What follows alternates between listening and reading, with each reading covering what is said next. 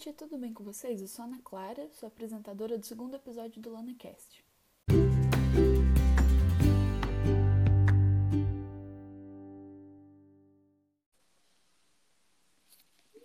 É, hoje eu tô aqui para entrevistar mais uma vez nossa tão amada convidada, Luísa.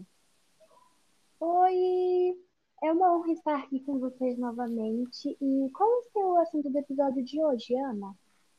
Então, o episódio de hoje é muito interessante, porque a gente vai falar de uma novidade. Ela ainda não foi muito falada até o momento. É o projeto de corridas Extreme E, é, que promete trazer uma nova forma de corrida de automóveis de uma maneira sustentável e ecológica, que além de ajudar a conscientizar a audiência do projeto sobre as mudanças climáticas, vai ajudar no meio ambiente. Realmente, parece muito interessante. É realmente uma ideia muito inteligente atrair a atenção do público e, ao mesmo tempo, conscientizar eles. E você sabe o que exatamente é esse projeto? Então, esse projeto é basicamente uma série de corridas com carros elétricos é, que tem o objetivo de aumentar a consciência ambiental, é, aproveitando a quantidade de pessoas que assistem às corridas de rally. Os circuitos passam nas áreas mais afetadas pelo aquecimento global ou as áreas que estão sofrendo drásticos problemas ambientais, é, que são estrategicamente escolhidas para ter uma maior consciência do problema. Mas a locomoção para esses lugares afetados não iria causar mais danos à natureza? Na verdade, não, porque os carros usados na corrida são muito sustentáveis, porque são movidos a uma tecnologia de células de combustível de hidrogênio, que é gerado por meio de água e energia solar.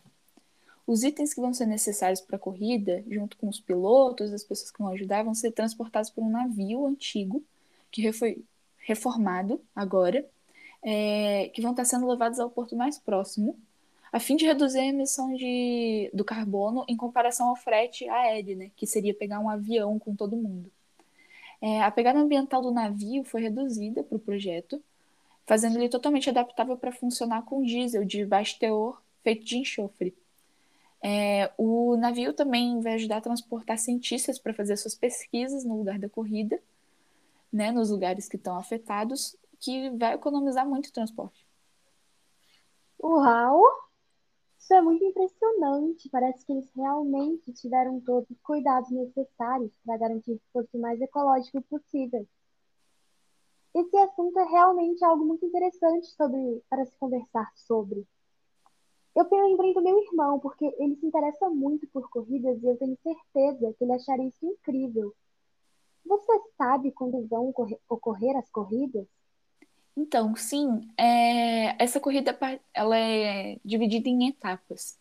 A primeira etapa já aconteceu no fim de semana passado, né, do dia 3 e 4 de abril. Só que a próxima etapa da corrida, caso você queira assistir, acontece dia 29 e 30 de maio.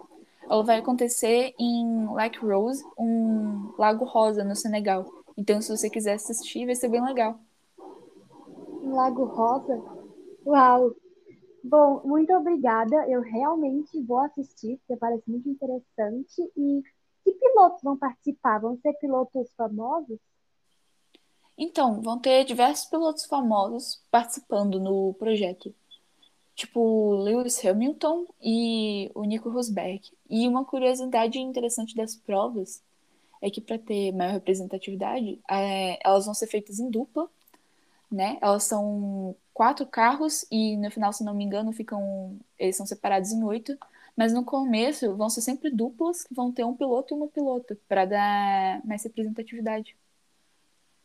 É realmente muito bom, porque as mulheres precisam de mais representação no cenário das corridas. Você dificilmente ouve falar de uma corredora menina. Sempre uhum. os mais famosos que você escuta sobre masculino, assim. É, são todos Mas, homens os mais famosos. Pois é, é um projeto realmente muito interessante e útil.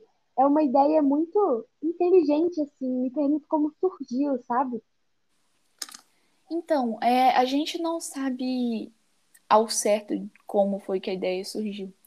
Mas eles tiveram a ideia, né? E o projeto foi lançado em 2018 pelo fundador da Fórmula E, o Alessandro Agag e o ex-piloto é, Gil de Ferran. E ela finalmente foi introduzida no começo de 19, Então ela demorou muito pouco para ser feita. E foi lançado no calendário das corridas só agora em 2021. Bom, acho que o tempo de criação que levaram para fazer esse projeto não foi muito longo comparado com a complexidade dele. Eu imaginei que algo desse tipo iria demorar muitos anos, tipo cinco, para ficar pronto. Fico impressionada que eles consigam ter pensado e efetuado tudo em só três anos. Uhum. Eu realmente estou muito curiosa para como vão acontecer as corridas e eu com certeza vou assistir. Agora eu acho que só nos resta esperar e ver como vamos se desenvolver as corridas.